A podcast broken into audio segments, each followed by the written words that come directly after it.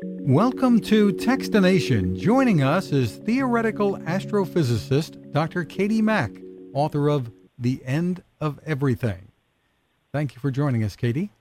Thanks. It's glad, I'm glad to be here.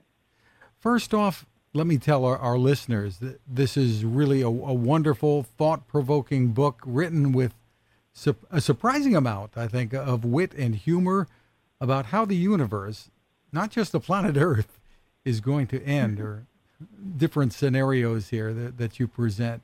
Maybe you can explain uh, a, a little bit about some of those scenarios that you're talking about. Sure, thank you, and I'm, glad you're enjoying the book. Um, yeah, so in the book, I cover five different possibilities for how the universe will end based on our current understanding in physics and astronomy of how the universe is evolving over time. And so the the five different scenarios are very different in terms of how uh, how it would look, what it would feel like if you were there, um, and what kinds of physics uh, cause the the different processes. But um, but the the kind of I think important thing is that um, in all these scenarios there is an evolution of the universe. It does change over time, and it does get to a point where the the universe as we know it comes to an end. And whether or not there's something after that kind of depends on on the the specific situation. And most of these scenarios are uh, far, far away, but but not all necessarily. Yes.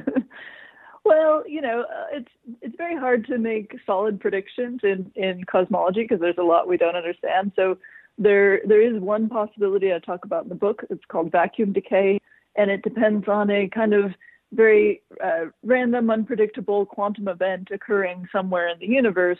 And we think that probably that can't happen anytime soon. It would, you know, the, the estimates for how long it would take for vacuum decay to occur are, you know, 10 to the power of 100 years, so a very, very long time from now.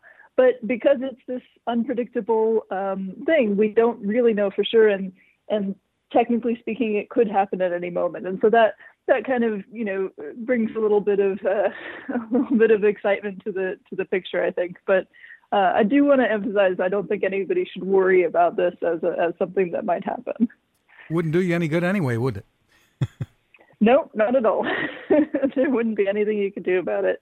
I mean, none of these are uh, none of these scenarios are things that we could change or um, or do anything about. You know, in, in the uh, in the book, a, a Christmas Carol, uh, and the movies, uh, mm-hmm. the, the, question is asked: uh, Are these things that must be?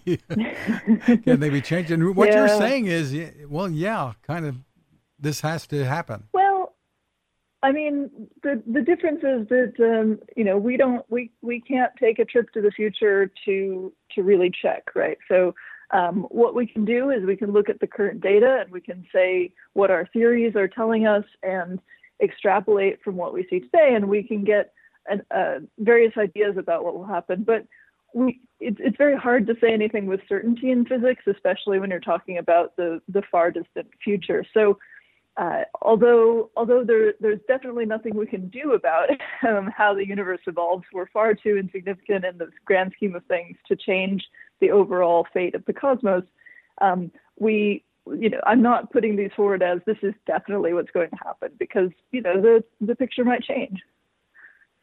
Why is it that you decided to delve into this to begin with and and and research and, and write this book?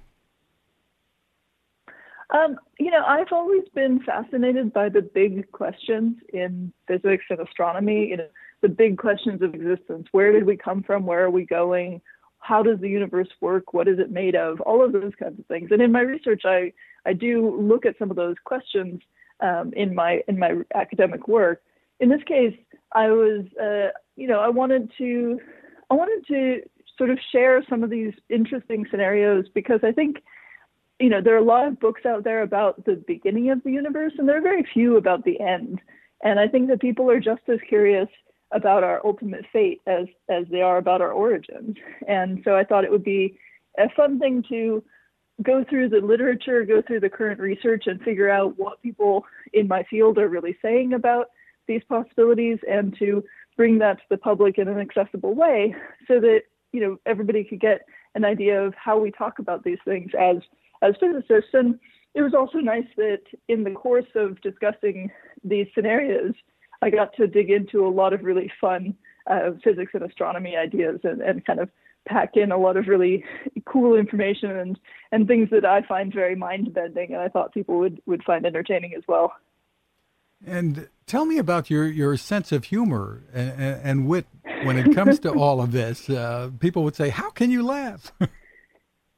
uh, I mean, I think I think you kind of have to when you're when you're talking about uh, things that are this this big and destructive. Um, it's it's funny, you know, the, it, in a sense you you do get this very this remove from it, right? Because although these are real things that happen out there in the universe, um, you know, they're in the far distant future and kind of abstract when you when you're calculating stuff about them or when you're sort of pondering them. They're it's not something it's not part of your everyday life, and so in a sense, it can be kind of cathartic to think about these big destructive powers when you know your own life and the state of the world might be very distressing.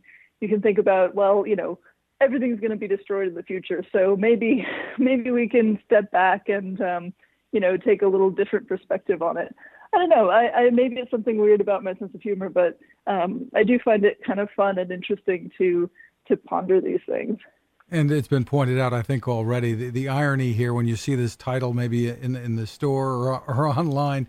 Here we are in, mm-hmm. in 2020 uh, with uh, yeah. climate change, the pandemic, uh, political turmoil yeah. and everything else. And there's the book, yeah. the end of everything. well, yeah, I mean, this is uh, this is why we had to add the subtitle, right? The the astrophysically speaking part, just to say, you know, uh, we're we're talking about literally the end of everything, not just the feeling that that you know everything's coming to an end because uh, there's so much, uh, so many bad things happening. Um, I, I I have heard from a few people, and and I hope in general that reading this book about something very far removed from daily life is is a way of stepping away from all of the horrible things actually happening on Earth. So I do hope people are able to read it that way, and that it's not just one more thing, you know, to worry about. I, I think it's it can be nice to to uh, ponder something bigger and, and grander and, and removed from from oneself. And you are not saying here, I, at least I don't think that that we should ignore things like climate change because it's all going to end someday no, anyway. No.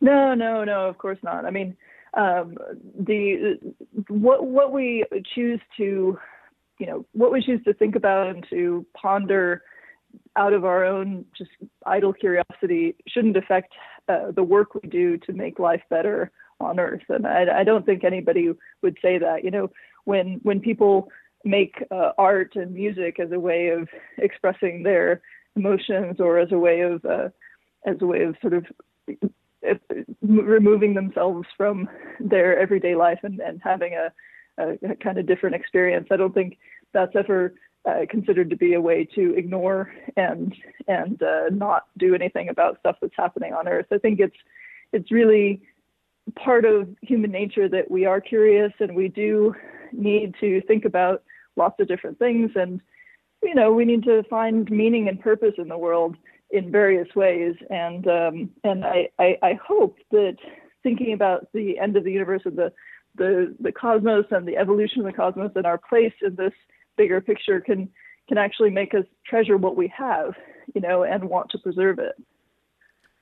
And one of the scenarios, at least, uh, maybe more than one, uh, leads you to think that maybe this will all start over again after the end, or we we I guess it's just yeah. a big question mark. We don't know. Yeah, we don't know. Um, so one of the one of the scenarios I talk about in the book is a, kind of a category of possibilities called bouncing cosmologies or cyclic cosmologies, where you can have cycles from from an end of the universe to a new beginning. You know, so maybe a big crunch and then a big bang. So the universe might contract on itself and then start over again with a new Big Bang and, and um, expand again and, and create new uh, galaxies and so on. So it's very possible that whatever the end of the universe looks like, it will be the starting point of a new universe. Whether or not anything from our cosmos could survive into another phase, that's uncertain. And, and even with a lot of these cyclic ideas, you still don't get something preserved through the transition. So it, it varies uh, when you when you look at these different ideas whether anything could survive to the next cycle. But some people do find it comforting to think that there will be something after us, even if our universe does, um, you know, get completely destroyed. Not necessarily just a big sign there saying "game over" or something, or the equivalent. Right. Right. Yeah. Yeah. So, when when you think about uh, these things, does it ever keep you up at night? Mm-hmm. Um, no, I don't think so. I think the the kinds of things that keep me up at night are are you know if I'm trying to figure out some uh, some technical problem or or uh, problem with my code. You know, um, I I don't uh, I don't stay awake worrying about the end of the universe. I I am much more inclined to worry about things that are happening on Earth. Um, you know, uh, human suffering and and climate change and all of those kinds of problems. The the end of the universe is is something that uh, I do have sort of feelings about, but you know, in a very abstract way. Interesting discussions, I, I assume, with the theologians and the like.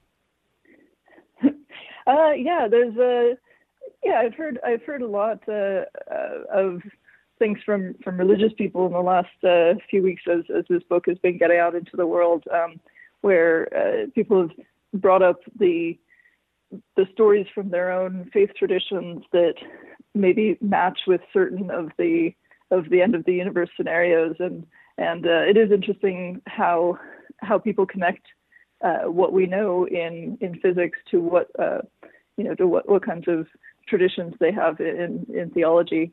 I you know I I don't try to um, to connect the physics to, to theology myself, but um, but lots of people do find interesting patterns that that um, they find intriguing.